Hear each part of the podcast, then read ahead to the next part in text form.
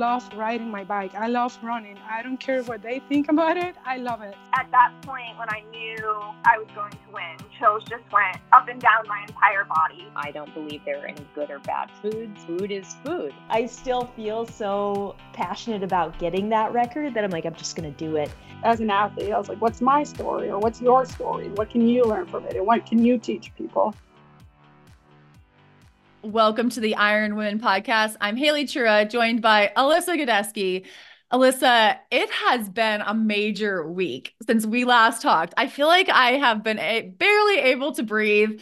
There have been so many announcements in like all areas of life. Um, but I feel like we need to start with um can we start with the recent. Grammys? yeah, let's start. Let's start with late last night and then work This- backwards. So This is a triathlon podcast. This is an endurance sports podcast, but we Uh. both went to the Eras tour. We saw Taylor Swift. We have declared her an endurance athlete after seeing her performance there.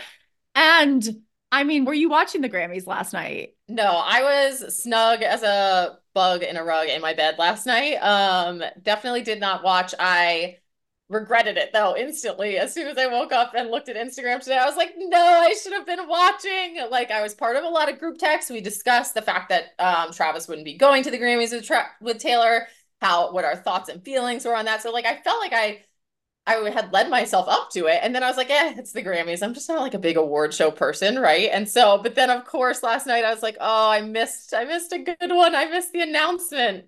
Yeah, I held my breath for the entire entire broadcast. It was wonderful. I am a big I love award shows. I love music. I love fashion and being seeing what people wear and you know what the jokes are and everything and I just thought it was it was such an incredible show and of course Taylor Swift did surprise us all by announcing a new album. Oh my God.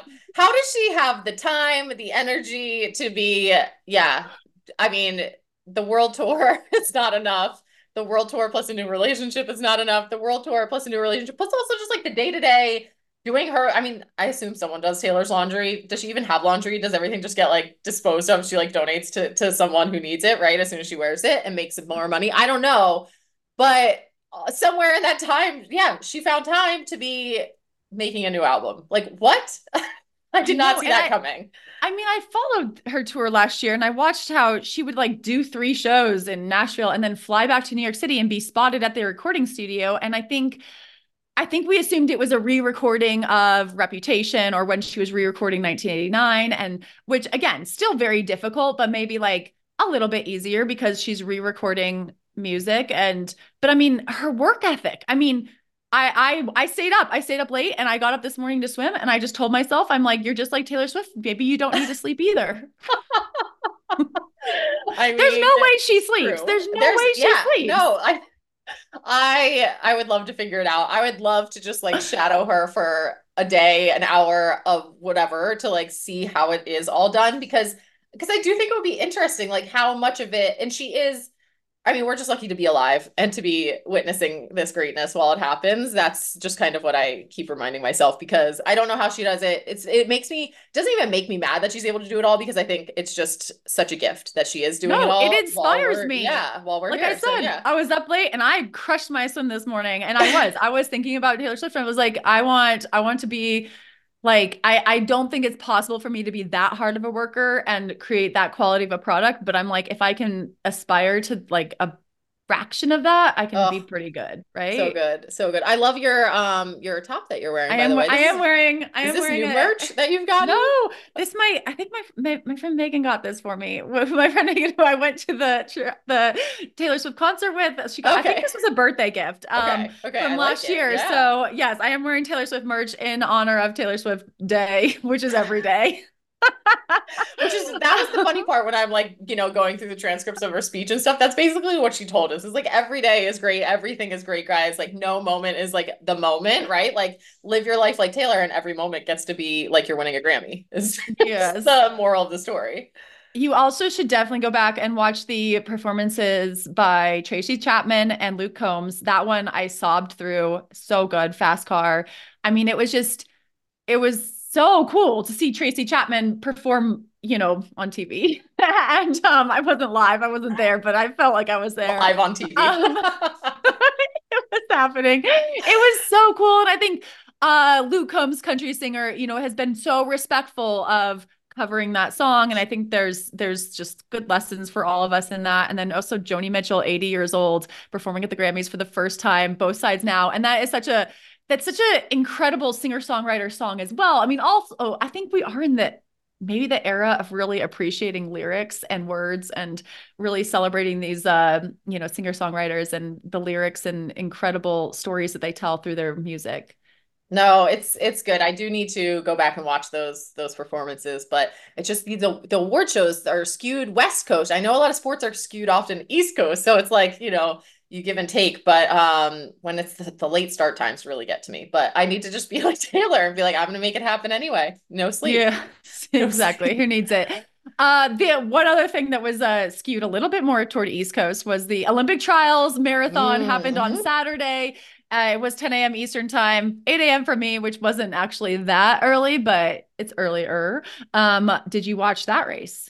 I did. I got up, I went to Masters, got home, perfectly timed everything so I could be on the bike for the start time. I actually was like early in my opinion because I thought the women were starting at 10, the women started at like 10 20. So I had plenty of time to um to warm up and get ready to watch that. And paid my six dollars to watch it on Peacock because I knew that my the bubble I live in on Instagram was not going to let me wait until noon to watch the tape delay coverage. So I wanted to watch it from the start at 10 a.m. and it lived up to the hype that I had made in my own mind for how great that race was going to be. What did you think? I Haley? know it was so incredible. Both men's and women's races were incredible. Um, Alyssa, our picks from last week did not age well. I don't think. I can't. I don't remember yours in in particular, but I think mine. I uh, McKenna Morley didn't start. Keira D'Amato didn't finish. Um, who I Nell Rojas didn't finish. I, I know. I'm. Some, oh, um, mine. But but mine Kaitlin were actually Donner, pretty mine mine weren't bad. I do want to give myself credit because Sarah Hall fifth, Des Linden eleventh, and Keira D'Amato, okay, she didn't pull through. Nell Rojas, I want to say she didn't finish either actually, but she was doing good I, for a while. Her and Keira were doing quite good for a while. I mean, major so, props. Keira yeah. D'Amato took that out. She was mm-hmm. like fearless running that race. Um, Sarah Hall up there a lot. It was it was so fun to watch. It was so fun to watch that. I think um I think that uh you know, no, not many people had Fiona O'Keeffe to to win. Um, it was her debut marathon. She had qualified in a half. She also broke Shalane Flanagan's record. Um, and I think all three women, the first three women across the line, were broke the record. So Emily Sisson, who surprisingly we didn't pick, uh, yeah. even though she's American record holder, I feel like we were trying to go contrarian on that, but finished second. She was like the one that wasn't as much as a surprise. And then third place, Dakota Lindwurm. That was a surprise, I think, a little bit. Um, it, it just shows why we run the trials, right? Because we wouldn't have picked those people necessarily from paper, but they showed up on the day. Yeah, no, I think that's like the the special part about what the process is there and how fun it makes it for the spectators, the people who love the sport. Honestly, it felt like that's what makes it fun for the women who are running too. I think. I think that was like what I was feeling. I think watching some of the post pre and post race interviews was just that there is that electricity, that excitement around no one knows what's the day will bring and how it will will unfold and you know, you don't really know everyone's cards that they're showing and things like that. So it was really exciting. I think, like you said, the men's race was was pretty good too. I I was kind of hoping for like the handhold tie or something. I was, you know, that I was, was hoping they'd race it out. I'm like, this is the American trials. You gotta like race it. I don't care if it's your best friend. Um, you wanted a handhold, really. Yeah, I was like at that point because I was like, what point? I was staring, you know, also because I feel like they should have been cutting to the women a little bit more during some of that time. But um they i was like what point are they going to race? And so like with you know a mile to go and then 800 to go i'm like these guys aren't going to race. So they better just like really ham it up you know at that point if we're not going to get the race. Like i want firmly one or the other you know? This was kind of a little medium ground for me. But it was nice. i um i mean i think Conner Mantz did not have it in him to like handhold. He was like he looked pretty shelled. He did I mean, he shelled. did He he, did did end up winning. Clayton Clayton Young definitely could have Yeah, he, done whatever. He was like pumping up the crowd. Do you think this is Matt and I were talking about maybe like one of them had better bonuses? They obviously would know, right? They're close enough friends. So I was like, you know, do you just give it to your friend when you know they're going to be making an extra five, ten grand, right? Based on winning? Would it, I you did have some speculation with that when in my uh my text group, but just being like since they do have different sponsors that their their bonuses could be wildly different Then because think it you was split the bonus if you like give it to them?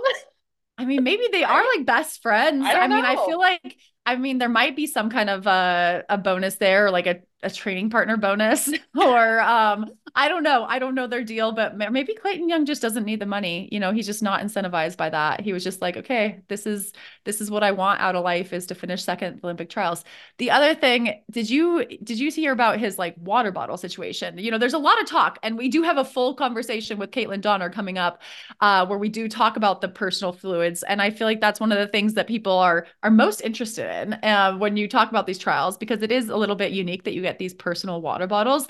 And I don't know if you caught that Clayton Young, you know, put he had he used stainless steel water oh, bottles, which I'm I like, didn't catch that. again, I didn't catch I, that. I'm like slightly like convinced this guy must just have so much money. Does he not want the plastic like to infiltrate his system ever? Is that like the theory? No, I know. I'm picturing like Stanley cups out there. Um, no, he like he put like a smaller bottle inside and then he put a hat, like he froze, like got a hat wet and froze it. So he put like five different hats out there on the course. Oh. And so he could pull the hat, the frozen hat. So I guess the stainless steel bottle kept it cold. Hmm. And then I think it did thaw, but it kept it cold. So he could switch his hat. And then he also pulled his like smaller bottle out, which is like, this is a lot. I That mean, a lot. during a marathon, a I lot. think your your faculties are a little bit more with you. Your brain is maybe a little bit more there compared to an Ironman because we do sometimes get our personal bottles at Ironman. I always just put water. I know. and I just pour it on myself to like cool off. I'm just like, oh, but um, but I'm like, you're like swapping hats and like grabbing a bottle and then you're throwing away. You're like, what I imagine is like a $40 stainless steel bottle, just like tossing that. Yeah, that's a lot. That is a lot. Um, Screw but- the fifteen thousand dollars. I'm like, ah, those things are expensive. No, I did. I did miss that. I was he the one also that like missed his one of the guy. I don't know. One of the guys missed Conner. bottle. Okay, Conner, In the, guy who won, he missed his bottle. That might be that why. Yeah. he was like had that dead in the eyes look. Yeah, that's true. Missed calories. We've all been there, but congratulations, congratulations to to everyone who who raced in that race. I I loved talking to Kaitlin about it. I think I loved watching it. It did inspire me. I was having a a tough ride um that morning, and I I did think about that trials, and I. I also felt so much admiration, even for the women who didn't finish. I think there were only 117 finishers, is what Kaitlin said, which is really a small amount. I mean, I think 140 ish started, and for the women's field, which is so much smaller than it was four years ago. And I think that was by design, but it was just um hard, hard event, hot race. Watching people like, I think Betsy Saina like stepped off the course at like 23 when she was like running like close to third place, but it's just what happens. These races are so hard. And I still have so much admiration for those women for being out there, for giving it a try and and being a part of that. And so I was trying to like reflect that on myself as I was like suffering through some intervals. And I will say, I was very, I was very happy in the end that the athletes did work with, I don't know, World Athletics or whoever they had to work with to lobby for the earlier start time. I think that was absolutely the right move. I think we could see that. I think that wasn't World Athletics. That was like that was like uh USATF Orlando- and and the local local organizing Yeah. community. yeah.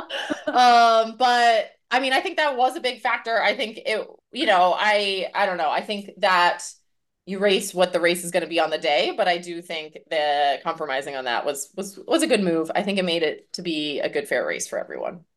Yeah, and still really good for TV. Mhm. And um, you know, I just I I loved watching that, and I am excited for for all the other trials coming up and the actual Olympic and Paralympic games. It's a it's a great year for endurance sports and endurance sports fans.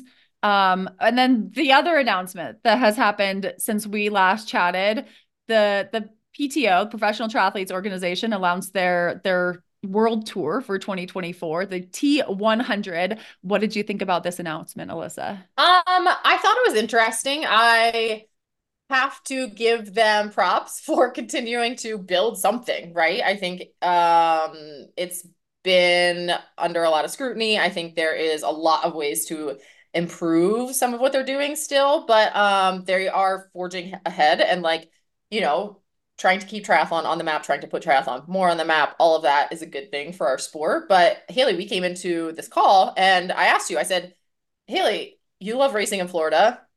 Are you will you be going to the T100 race like in a month, right? And so, I mean, I am pretty far removed. I've always been pretty far removed from the PTO racing. Um, I'm definitely far removed from how the T100 is working and how though that's going. So I was like, you know, just sitting like every other listener probably wondering if Haley was going to be returning to the the state of Florida for some racing. Um, I love this. How I've, I now have this reputation of loving racing in Florida. so Um, quickly, like reputations happen and how quickly like things happen. I do love racing in Florida. I I've, know. I've pretty well there recently. Um, yeah, that that that first race in Miami happening like in March so soon. It's already February. This is happening in March. Um, that was news to me. I didn't know that was happening. And uh, I'm ranked 35th in the PTO rankings right now, I think, for women. And I I mean, if you I think through my understanding, it was like top 16-ish kind of got contracts uh, when they cut off that it's not the current top top 16 it's like when they cut that off it was in october or something like that which is why our uh, good friend sarah true from if we were riding did not was not offered a contract as i'm as my understanding even though she is ranked 16th which is kind of a shame um especially because it's wasted this long i mean assuming she wanted that um i you know that's it since they waited this long to announce it, it's like might as well just go with the current top 16. But I, I don't know. I don't know exactly what's going on in the behind the scenes. And of course, there's four like hot shots um that got, which is like Flora Duffy, Taylor Spivey, who are I'm assuming att- still targeting the Olympics, but also attempting to add in some of those PTO races. Um, and then Lucy Byram and who's the fourth? Amelia Watkinson. Was she considered a hot shot or just, yeah, I think I think that's who it is. okay. but um there was right, like, yeah. there was some like confusion over like those like last rankings and the hot shots, but um I mean gr- it would be a great race to have those 20 and it's I I think they want 20 athletes at each of these races and so I don't know if I'll get a roll down and this is how things were last year as well. I think even when they announced Ibiza, Milwaukee and Singapore, my initial thought was like, oh man, there's no way I'm getting into all, any of those races. It's one reason why I got tickets to go see Taylor Swift on May 5th because I was like, there's no way I'm getting into Ibiza. And then I ended up getting offered a slot to Ibiza. So I didn't take it, obviously, my priorities at that time in life and now. um, but um, but I think I I do think that it it takes a lot of flexibility to be in my position to kind of be like, okay, am I going to get a spot? Am I not? I'm a pretty flexible racer. Um, in the past, I think when I got to go to the Collins Cup as an alternate, I think I had five days to buy my plane ticket to Slovakia. Yeah. And so, and I went ahead and was able to do that. Um, last year wasn't able to do Ibiza. I think I found out Milwaukee about a month before. So that one I had a little bit more head up, heads up for that. But I never expected to get a an invite to Singapore, and then I did. And but when you get these invites, you have like I think 24 or 48 hours to decide. And that one, I think it might have been only like three weeks before the race. I would only have had eight days at home between Milwaukee and Singapore, and it was a $2,200 plane ticket, which I was actually felt reasonable to go to Singapore, but it was also like a lot of money, not knowing if I was going to make money in Milwaukee and like also knowing I had this trip to Hawaii, which was very expensive. And so for me in that moment, I chose not to go to Singapore. There's a piece of me that's like, oh, that would have been a really cool life experience. And um, I don't know if I'll ever get that again, but those are kind of the decisions that you're making. It's very um it's it's very last minute. It's kind of hard. It's like trying to be your own travel agent, but then also for me like do I have someone who can watch Cowboy while I'm gone? And and I'm a fairly flexible person. I'm someone who can uh, you know, turn around and drop of a hat and like be like, okay, I'm gonna go race this weekend. Uh, might not be my best, but I'm gonna go give my best effort. And mentally, I can do that. But even still, physically and financially, it's still really, really hard. Yeah, I imagine. I mean, I feel I feel for you. I think that has been one of the things that bothers me the most about the watching the PTO tour kind of unfold and how it's all happening is just a major lack of transparency, which has been always a huge complaint of, you know, throughout my time with Ironman racing. It's just like, just tell us what's going on, you know, set the standards, let us all meet it, let us know what expectations are, set some deadlines, communicate, right? Like you're running a business and people make this business their livelihood, right? So that's kind of the least they could do, in my opinion. And I just see it with the PTO tours similarly, where it's hurting athletes like yourself who, you know, 35, like you're really, really good triathlete, Haley, right? And so, except they're they're, you know, treating you like second class essentially. I mean, there's a lot of speculation about the top 16 potentially, probably, most likely knew they'd be racing early March in Miami, right? So like to know that even a week ahead of time is a huge advantage. To know that a month of time is like a monumental advantage, right? To like be able to kind of eyeball your season and just like see the flow of things and see that and not have to like,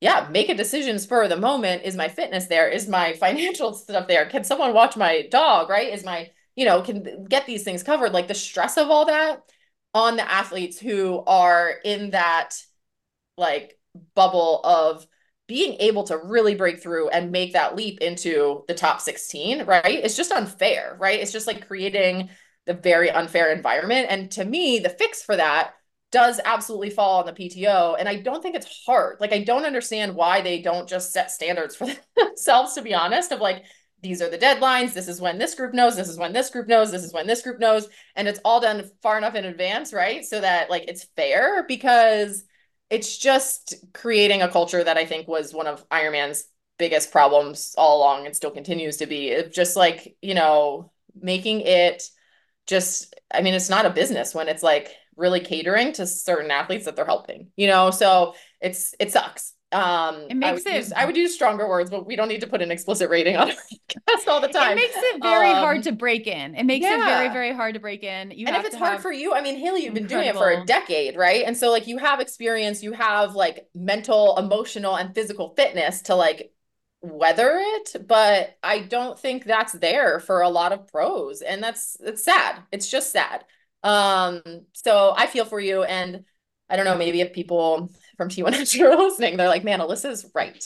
She is right. And we are going to make sure we do things with more transparency from now on to help I hope, all athletes. I hope they are working toward what you want. I try to give it like a little bit of like, okay, it's a it's a newer thing. And having been to a PTO race, you know, the race in Milwaukee last year, it was an incredible product. Like it was an incredible race experience. And I really hope it works. Like, I hope this can become a sustaining thing with more transparency and better cutoffs and more opportunities for people to break in and and very exciting and great for broadcast. And somehow it does somehow trickle down to all parts of the sport. Um, we haven't exactly seen that yet. And one nice thing for me is that I have I've seen it all. I love being a veteran. and so I'm, you know, I'm gonna be just fine. I'm, I'm right now. I'm very much planning on Ironman Texas, on being there, and possibly, you know, dipping my toe in that Ironman Pro Series, which scares the living everything out of me. Racing that many Ironmans at at this ripe old age, but um. but also I'm like, uh, what else am I doing with my life? I'm like, uh, we'll see, we'll see, we'll see how it goes. We've got, I'm gonna go for one first, and then we'll see how the other things go. So um, you know, it's an exciting year for seeing how things play out. Maybe not being a player, but maybe, I don't know. we'll see. I mean, Sarah Hall, 40 years old, had her highest place in her like what eight Olympic trials, right? That she has raced in. So I I think being being quite ripe is maybe maybe a good thing. yes, I love it. I'm in like endurance sports, yeah. I will be running through the woodlands with my, you know, head back and my fingers all up, and I'll be like channeling Sarah Hall and, um, and yeah, going for my best performance. I still have some goals. I still have some goals in the sport, and I appreciate my body and what it's able to do, and the cool places I've been, and and even if uh, if they want to call me a B or C class, I'm like, ah, you know what? Taylor Swift probably has a song lyric that I can throw right back at them. exactly.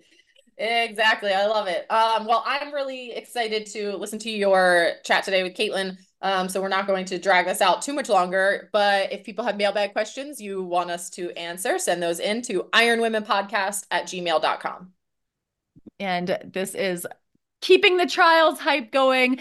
Today I talked to Kaitlin Donner. And so some of us in the triathlon sphere might remember Kaitlin. She raced triathlon professionally during the 2010s. She was a major contender in the women's ITU draft legal races during her pro triathlon career. It included a big win at the 2015 New Plymouth World Cup. In 2018, she decided to step away from racing pro triathlon and she started her own PT clinic in Florida. And she also decided to grow her family. She's had two boys since then. So it's 2023 and trials are going to be happening in Orlando, which is only about an hour from where she she lives and where she grew up. And she decides that she's going to run her her first marathon. And so she traveled up to New York with her family to race the Backlines McKirdy Micro Marathon, which was a really unique race. She talks more about that, how it was set up specifically to help people who are on the cusp of making those trials cuts make the trials cuts. And she did. She Alyssa, she ran a 236 in her very first marathon. Nuts. And this is So a woman nuts. who you know, raced ITU. She wasn't racing Ironman. She was racing 5K, 10K. Um, and, you know, really, really did a great job in her first marathon, qualified for those 2024 Olympic trials. And she did. She ran last weekend. She tells me all about that experience of, of racing in Orlando, about the support that she felt in what is nearly a hometown course. And she gave me the play by play on her own day. So I'll have that whole conversation with Kaitlin right after a word from our sponsors.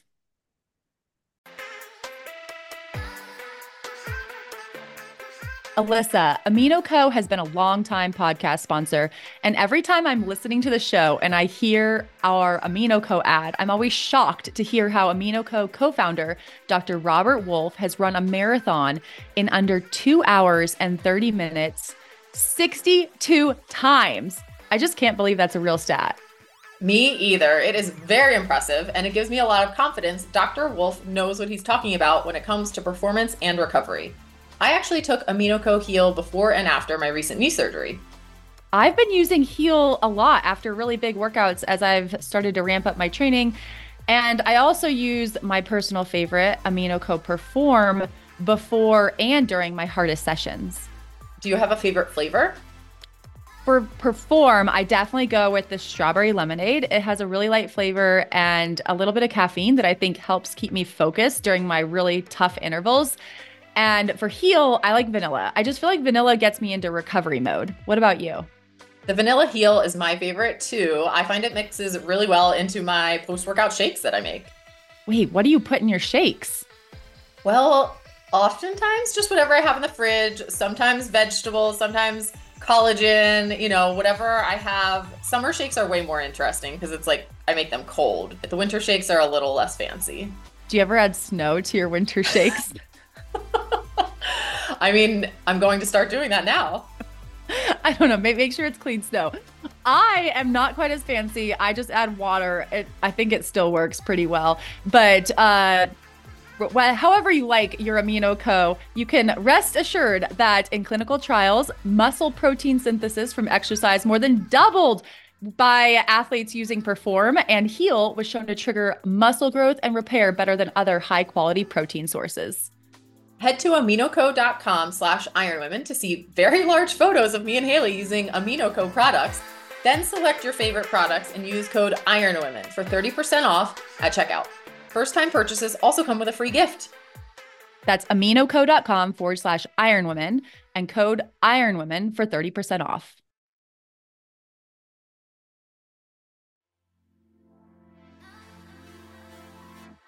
All right, Alyssa, I'm like starting to swim more again, and I feel like you were swimming a lot last year with oh with one water. And how did you keep your hair from get, getting so destroyed?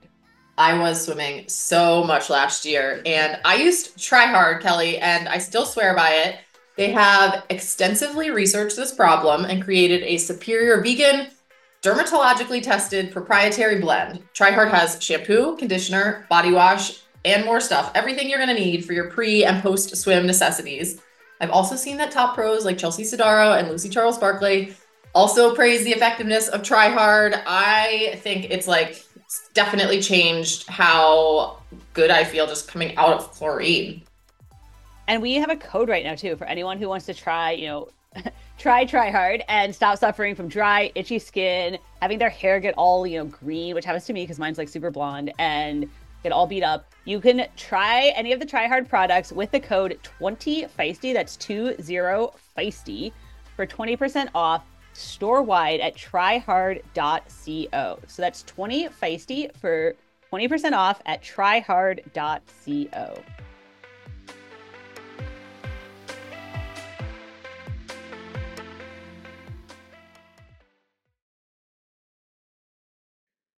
Hi, Kaitlin. Welcome to the Iron Women podcast.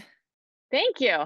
So, we're recording this just a few days after you raced at the 2024 US Olympic Marathon Trials in Orlando, Florida. How are you feeling? Pretty beat up right after the race. I think because we were walking around and trying to find food that I I made the statement like I wasn't as sore after the marathon I ran in October to qualify. But as the days go on, I'm the soreness is setting in. So legs and hips and everything are pretty sore today. Um, but really amazing experience to be part of that event. How did you celebrate?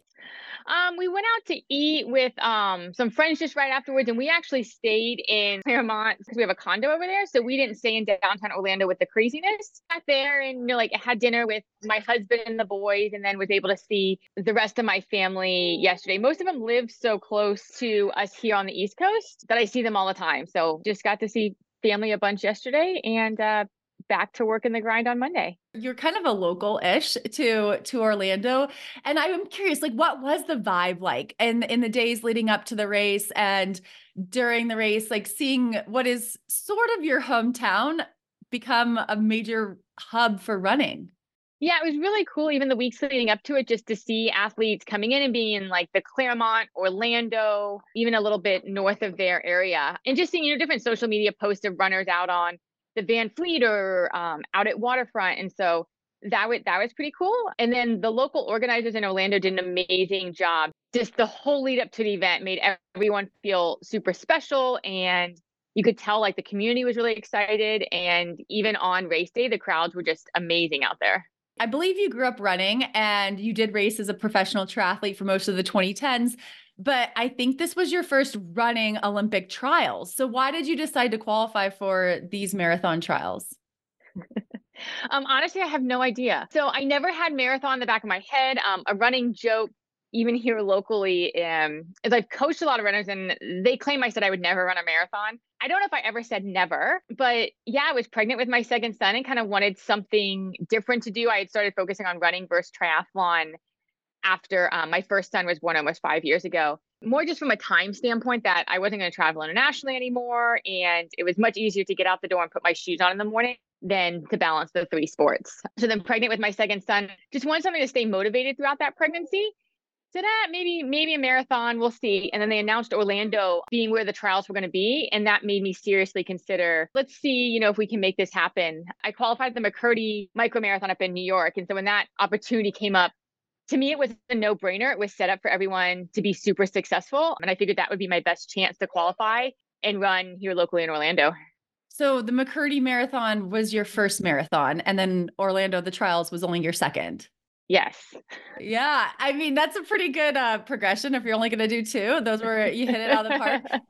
Going back to McKirdy, can you tell us more about that event and how it was set up to help people like you qualify for the trials? Yeah, it was an amazing event up um, at Rockland State Park. So, a little outside of New York City. And it was on a three mile loop course around the lake there. And they just did an amazing job. It was a small field. Um, you had to qualify to get into it. I don't remember how many women started. It was maybe, I think it was it was less than hundred. And they provided um, personal bottles once a lap. So every 5K about, you had a personal bottle, which I knew was not going to happen in any other marathon I did, with it being my first one and we had pacers right at the 237 and there was actually two pacers for that group. There was a pace that was going to go out a little slower and built into it and catch us by halfway. And then there was a pacer that was just going to go out and even split it. And so we had a huge group of women and we just went out went out right you know at about that 559 six minute pace. And i mean the pacer did brilliant. Um, he just nailed it. Weather was perfect flat loop course. So i got to see my husband and the boys you know eight times on that course and yeah, they qualified a lot of people that day. Um, it's hard to call it like a true race. I would say it was more like a, a time time trial type thing. Um, that nobody we were all had a common goal of going for that time. So yeah, that was that was where I qualified and where I thought I had the best chance to do it. Yeah, running 236 in your first marathon is very impressive. And I feel like most people might be like a three mile loop. That sounds terrible. But you had this like ITU background. You're used to going around exactly. in loops, right? Exactly. It's fine. I love loops. So um that was totally fine. Like the eight mile loop in Orlando felt long. I was like, if it was like a four mile loop, maybe I would have liked it better.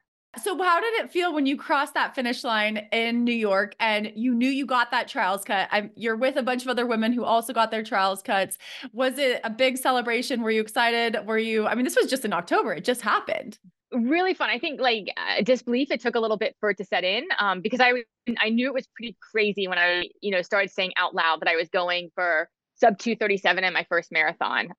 I've watched enough marathons and coached enough marathoners to know the marathon is just its own special beast and event and so much can happen to think that you can you know nail it on your first one and so i think it was just disbelief and then appreciation for the whole team around me that got me there and just a really cool event and so mid October to early February, it's a decent amount of time between marathons, but it's not a ton of time, especially because you have, you know, you have the holidays in there. It's a busy time of year.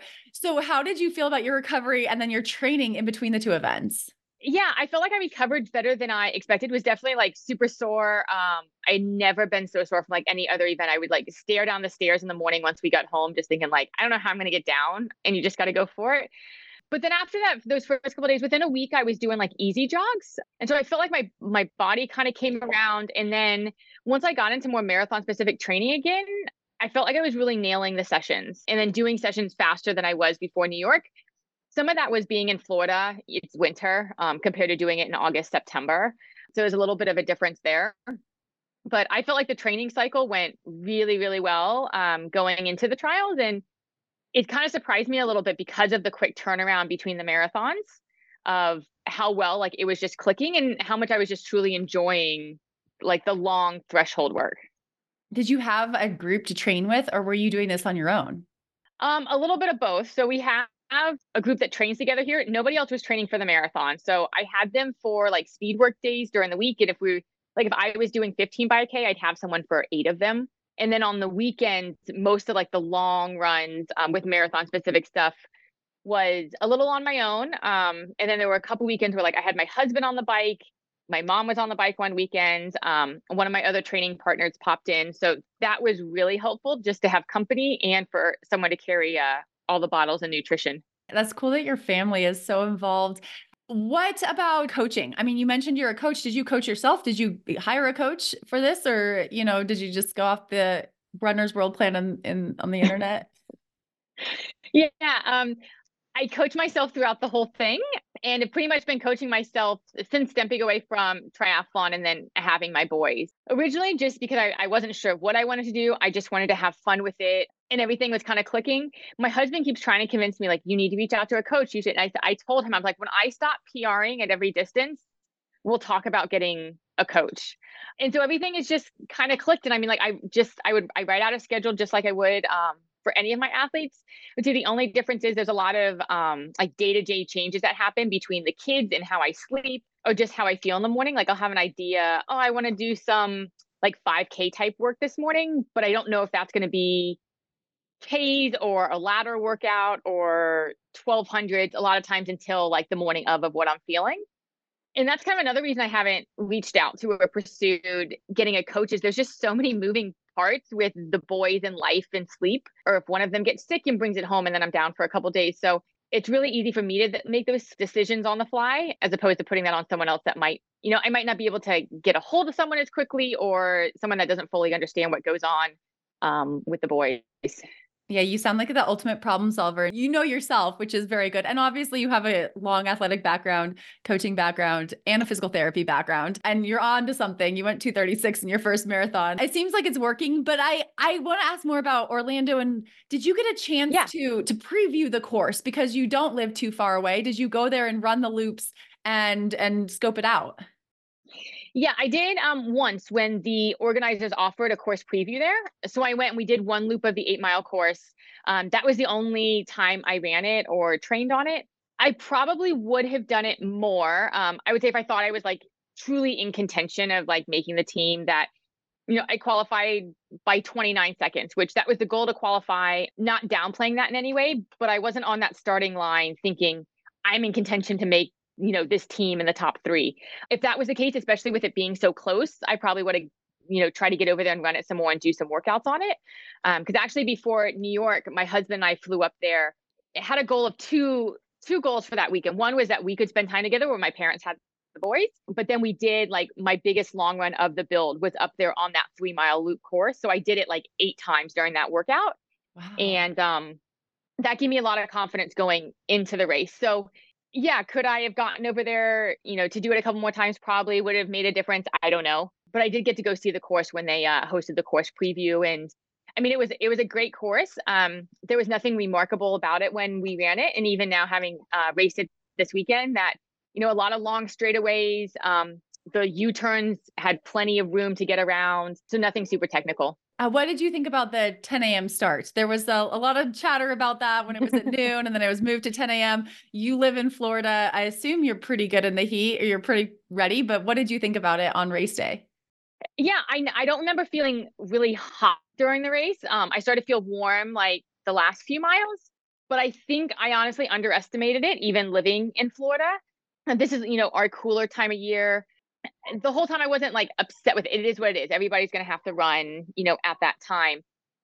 But on saturday there was just not a cloud in the sky and it was like high 40s in the morning. So it was pretty chilly. Like i warmed up with tights and two jackets on because i was just chilly. But once we got going within the first hour hour and a half and then throughout the race it just got warmer and warmer. And i think that played a lot into even my performance that day that I'm proud of it, proud of making it to the finish line, but I think there are a couple things I would have done a little differently. And some of it, even coming from Florida, um, I think my uh, hydration plan might have been a little bit different. Um, I would have tried to do a couple more runs truly in the middle of the day. I did a couple at like 9, 10 o'clock. Um, try to do a couple more in the middle of the day when the sun, you know, is just out and not cloudy.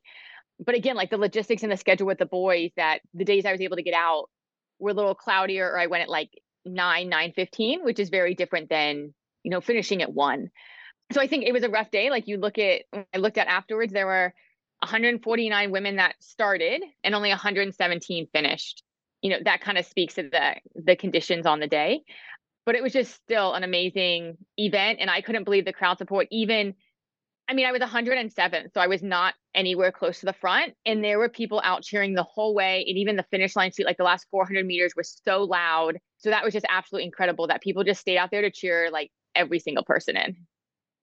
That is really cool. Can you walk us through your day a little bit more? I I watched from home and it was so cool. It did look so hot. It looked very hot. I mean, maybe, yeah, you weren't feeling, but I'm here in Montana in the snow and I was like, oh, oh my goodness, feeling for you all. But talk us through more of the day. Like, I, I think this, like the idea of the, how long of a warm up do you do before a race like this? And then what was it like to start on the starting line? Because it was only 140 women on that starting line. That was it. It looked like a very small group. I don't know if I actually ran in 2020 when it was in Atlanta when there were 400 women.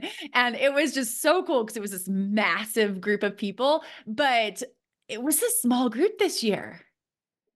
Yeah, yeah. Um, and I think part of the heat back to that was that the humidity was so low, which for Florida is unheard of, that even when I was running, because I wasn't sweating a ton, that that kind of crept up on me also because I'm used to sweating so much, but it was the humidity was so low, it was just evaporating right off. But yeah, race morning. So we we had to take buses from the hotel. So we had to be um to like the host hotel by it was like 8 15, 8 30 at the latest. Um, and then there were the big coach buses that took everybody to the starting line. Um, there were we had to go through security and there was a you know the athlete area where um, they had tents set up and changing tents and restrooms and everything. And you could tell there was you know just a lot of like excitement and nervous energy um, for us to get started because the start didn't for women didn't start until 10 20 so you know we we got there over an hour and a half ahead of time. So there's some people trying to lay down and relax um, others doing more drills and trying trying to stay active. So a big mix there in the morning and then we had a closed off street that was maybe a little over a quarter mile long for all of our warm up um, and that was really nice that it was barricaded off, but you could have I mean, anybody could walk up to it. So I was still able to see like my husband and the boys and my parents and sister and friends and everything were there. So I could see them, you know, again during warm up and actually sat down with them for like 10, 15 minutes when we when I first got there. And then for both this one and uh, the marathon I did in October in New York, I did about a little over a mile warm up. Um, I wasn't sure again before the first one. Like I, I'm just kind of making it up on the fly. I felt like like what is my gut telling me? I've never done this before, but stuck to about like about a mile, easy warm up, just back and forth. I had to do it a little earlier than I did in New York, and I probably would have liked to, but that's just the logistics of big events. Um, because um, then you have to make sure you get your bib on, and then there's a staging area um, before walking over. And I think that's when it got real was when we started to get into like the staging area and kind of walked over to where the start was going to be. And we were, you know, a little bit behind the men that started before us. And so the national anthem went and the men went. And that was just really cool. Like you see the men take off and like, okay, we got 10 minutes and then it's our turn. And uh, yeah, it was really cool. Um, we just all started to make our way to to the starting line. And it was it was pretty crazy with how small the group was because I watched, you know, Atlanta and how massive that group was. And yeah, starting this one, um, it was just a lot smaller, which I mean, there's pros and cons to to everything. If it was a bigger group, I might have had more people to run with. But just a really, really uh, special experience making our way to the starting line with the big uh, banners and everything else. And the race seemed like it started really fast, the women's race, because that was, I talked on last week's show about how in Atlanta, it actually started very slow. You know, I was definitely not going to make the team and it was um, much further back, but it was still like, wow, this wasn't what I expected. But Orlando, they went right from the gun. Yeah, they went out and I couldn't believe it because I was trying to stay pretty conservative. Um, so I thought based on training on like a perfect weather day, um, I could run 550s. Um, I knew Orlando wasn't going to be that day, but my goal was just to get as fit as possible going into Orlando and then whatever the day held.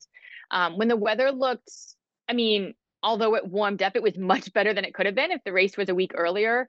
Um, the low was 72 in the morning and like 90% humidity. So if it was a week earlier, it would have been just completely different race, I think, um, with that being the low and getting it up to like 85, 88 degrees. And so I was like, you know, I go out, if I go out like six to 605. Like I was hoping that would be conservative enough.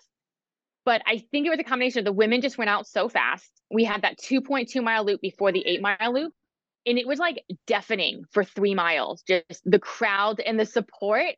And I'm just like, this is amazing. But then you look down, you're going like 540. I'm like, I can't, I can't run 540. Like, I mean, and I, I mean, I was close to the back. And so they were just like rolling up front. I was like, I don't know what they're going out at but yeah, it took, and I, and I think probably it definitely caught up to me by mile like 10, 11, 12, um, that I tried to stay in that like 556, 558, couple like six minutes, but you were just rolling and it felt so easy and it was so fun. Um, but that's just another, you know, another aspect of these big races where there's a lot of hype and there's a lot of crowds that in New York, it, I mean, we were just at this park and it was just a small group. We literally like just had timing mats and they, you know, they had even said like, you know, you're to have your bottles on the course. We'll have water on the course, but like when you get done, we'll have bottles of water. There's there's nothing else. So bring whatever you need to recover. Like this is just to get the time.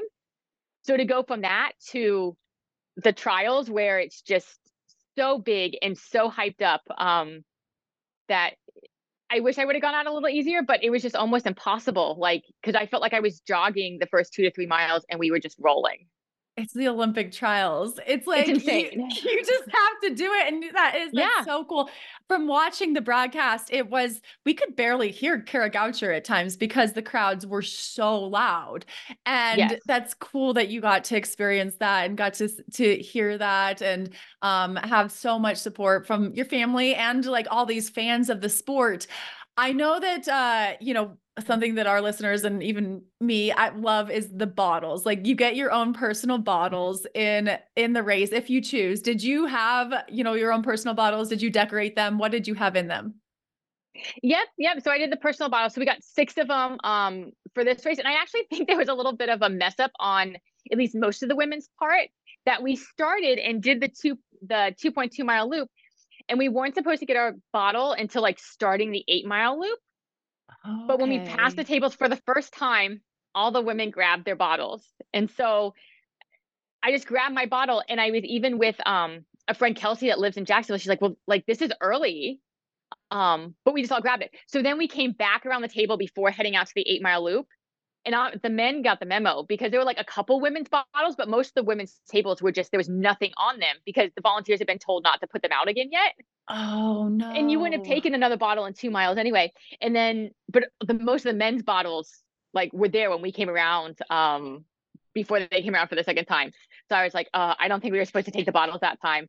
Um, but it, it was like a one or two mile difference. So I don't I don't think it changed anything in the race, but it was just I was just laughing like, okay, well, I'm just following the crowds here and everybody's taking bottles. But yeah, so I had um Maurten uh 320 drink mix in all of my bottles. It was divided up to be right in between like a third and a half of um the packet. Um so in New York I did a third of the packet. We got it every 5k.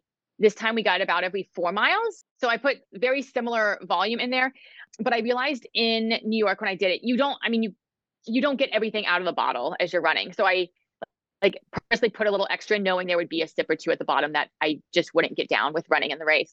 And Maurten have these really awesome, um, and I think like the feed makes them. There's several companies that make them, and they're um, a more narrow bottle than their more traditional bottle, which just makes it a lot easier to grab. So I had that. And then my son, Chris, that's almost five, he was the one that um, decorated. So I had a couple people ask me to do a drop off, like, what does M stand for? If his, I mean, my name's Kaitlin. There's no M, Kaitlin Donner. There's no M in there, but he told me it'd be for mommy. So he had a big M on there, um, and we had Paw Patrol and construction vehicles and whatever other stickers he wanted to put on. So he was in charge of the bottles um, before New York and this one, and had a blast with it. Oh, I hope you got a photo of that. We might, if you could share for our social media, yeah, yeah. that that would be amazing. I love the M for mom. And there were, I think, 22 moms in the field out of, you know, 140 starters. How did that feel to be part of that crew? Yeah, it's really cool to see just how the sport has changed over the last four to six years with moms coming back to the sport, both in like the triathlon um, world and the run world of, you know, like you can have a kid and you can come back and still perform at a really, really high level. And it's really cool to see just the support that, especially those moms moms at the top end. Um, you know, I'm not doing this as a career. Um, I'm not making money off of this sport in any way. But those women that are at the top and this is their career and they're making Olympic teams, it's really cool to see companies backing them um, and have things like the maternity leave policies and the pregnancy clauses and different things like that. Um, and I think that's just continuing to empower women um, on all kinds of levels as you mentioned, the triathletes. We've seen Gwen Jorgensen coming back, trying to make an Olympic bid after having two children. Katie Zaferes coming back. And does that ever make you want to come back to triathlon? uh, no. Yeah, I, I had fun with triathlon. Um, every once in a while, my husband wants me to like do a local one with him um, here just for fun.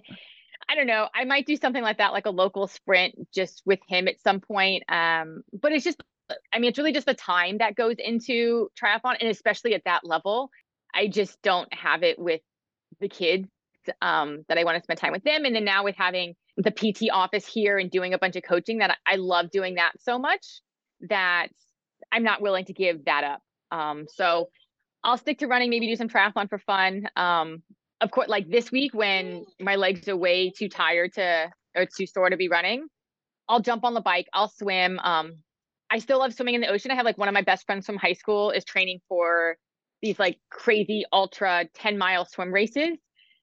So we like we go in the ocean here. I mean, I'm a mile from the beach, so love swimming in the ocean and we'll go out and do that, but yeah, probably no triathlon racing at least at any kind of high level.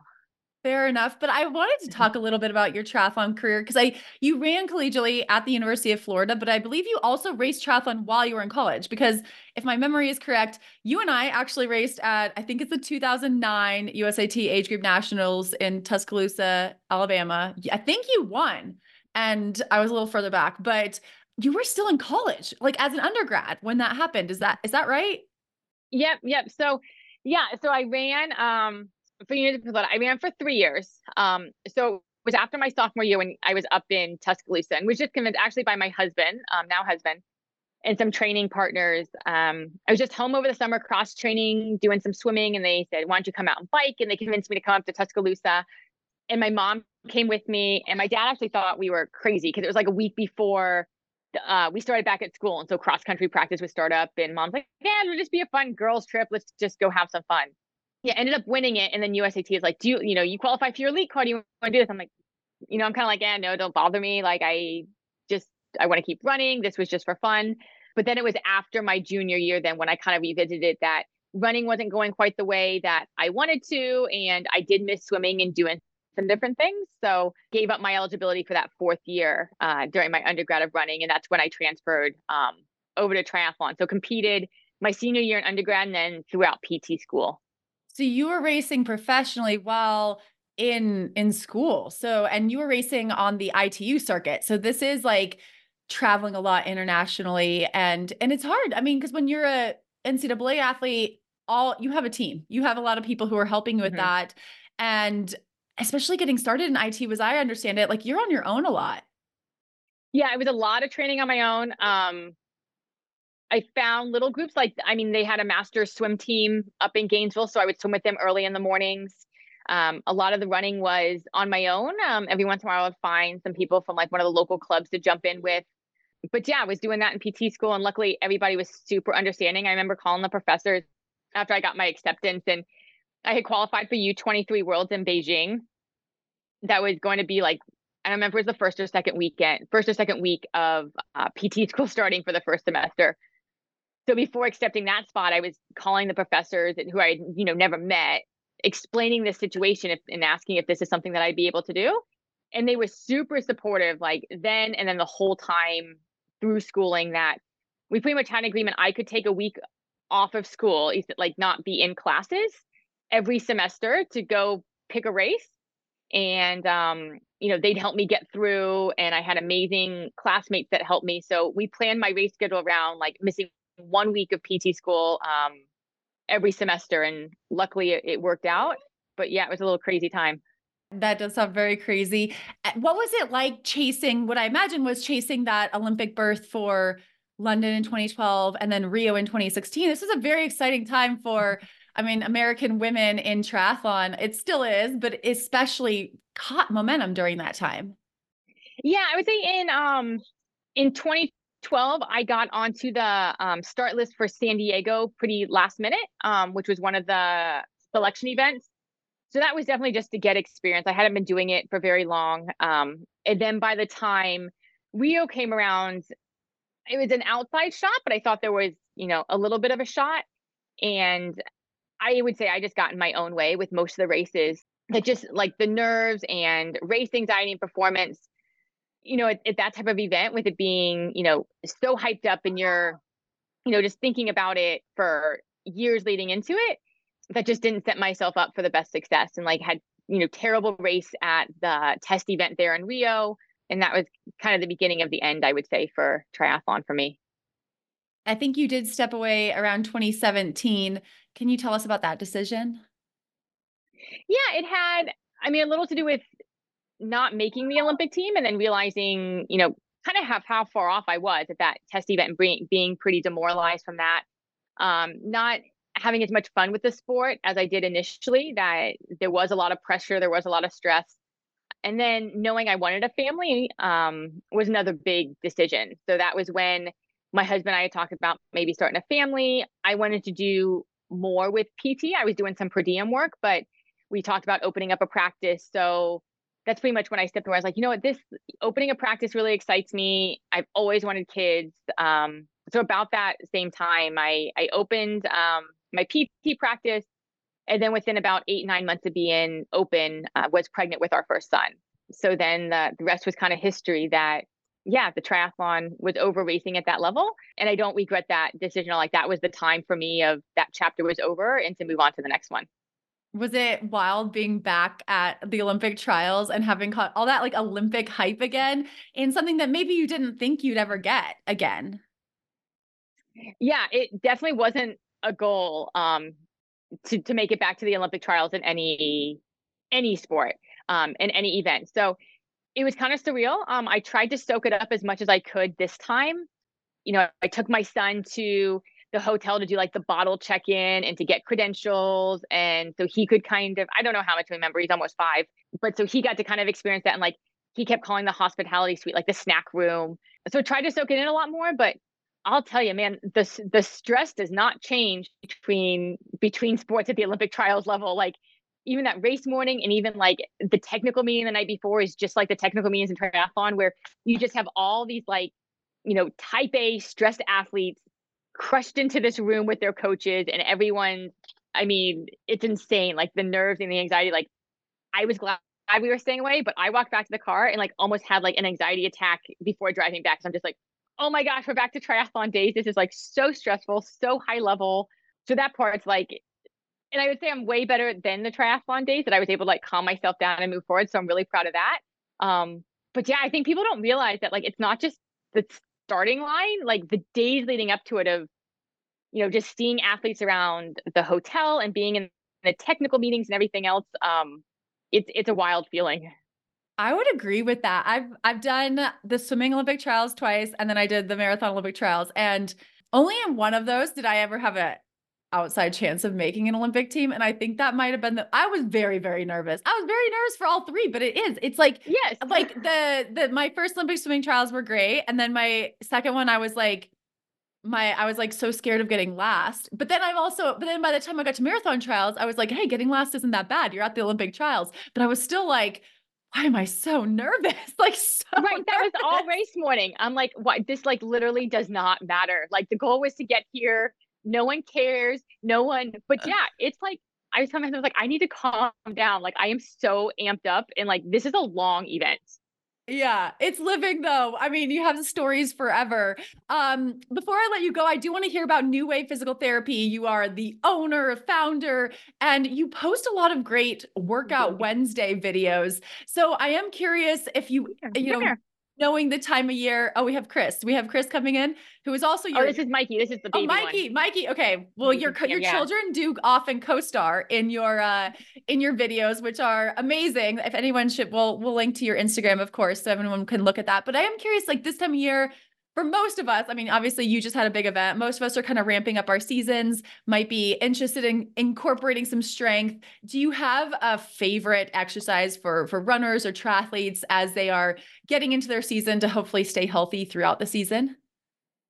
yeah i i wish there was one um there's just so many and it's so individualized with depending on um you know your background and injury history and everything else i would say my biggest piece of advice with runners and endurance athletes is to try to do as much on one leg as you can. Um, especially with running it's a series of you know single leg hops from one foot to the other that you know increasing your strength on one leg whether that's like single leg leg press um, single leg squats um, like a single leg rdl single leg calf raise um, just to create that stability at the knee hip and ankle and then build strength on that um, and then also just a lot of focus on the lateral hips i see that overlooked with runners and um, triathletes a lot is anytime you have weakness at the hip, it affects the knee and foot all the way down. So that's, you know, things like clamshells, lateral resisted walks, um, I think will help a lot. So anything single leg and a lot of hip work.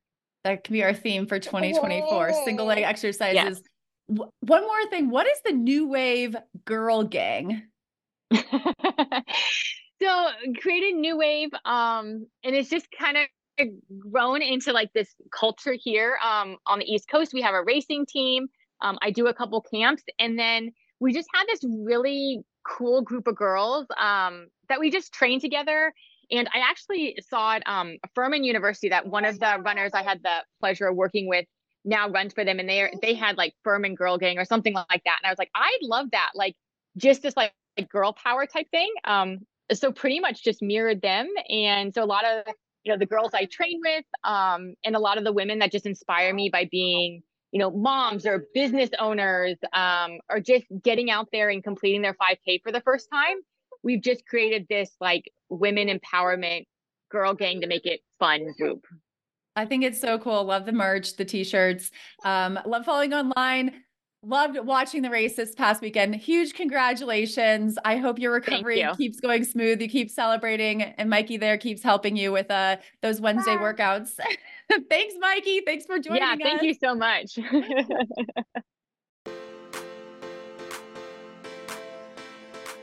Happy New Year, Iron Women podcast listeners. For those of you new to the show, we want to tell you about Pillar. Pillar is a sports micronutrition company who have developed products that intersect between pharmaceutical intervention and sports supplements for athletes. The easiest way to describe it is hydration and carbohydrates products that will take you through to the finish line. Pillar's mission is to get athletes to the start line in the best condition over and over again. After seeing athletes like 2022 Ironman world champion Chelsea Sodaro and 2016 Olympic gold medalist Gwen Jorgensen post about using Pillar to improve their sleep performance, I decided to give Pillar triple magnesium a try. I take it about 60 minutes before bed, and I do actually feel like I sleep deeper and recover better. In the same way I love to start my day with a coffee, I now wind it down with a cup of Pillar triple magnesium and recover better for tomorrow's training. If you would like to make Pillar part of your 2024 New Year routine and you're in the US, head to thefeed.com slash pillar and enter code FEISTY for 15% off of your first purchase. For our international listeners, head to pillarperformance.shop and that's code FEISTY for 15% off of all first time purchases.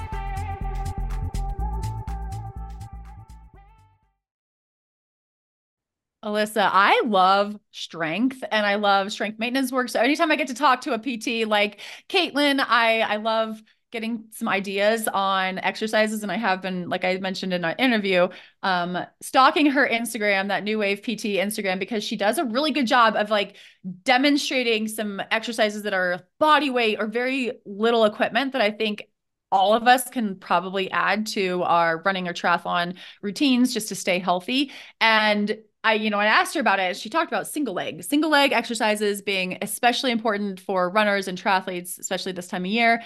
Do you have a favorite single leg exercise? I mean, I know you've been in PT a lot, rehabbing your knee. Uh, have you been doing your single leg drills?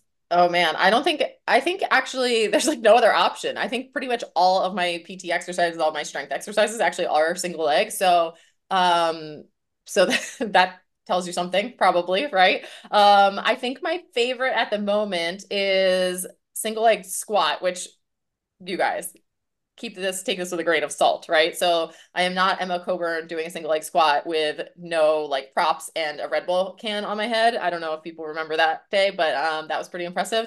I am doing single leg squats with like an eight pound dumbbell and um a pretty tall jump box behind me as like my backstop because I need to like sit and then stand, right? So it's like a squat, but also not a squat um, because I'm not strong enough to like hold myself yet. Um, but I like that one because it's really hard. I think it's like, um, I always feel best the next day. Like that's one of the things I do the next day. And I'm like, I can like feel that like doing something, right? So I think those kind of exercises are nice when you're like, you actually get like a quick, you know, feedback loop from them to be like, okay, that is hitting on a weakness. That is definitely something I should be working on, probably working in more than the once a week I do them. I don't know. What about you? I love I love the single leg sit to stand. I use yeah. like a bench or a chair and I haven't one trainer at the gym did tell me to use like a lower bench.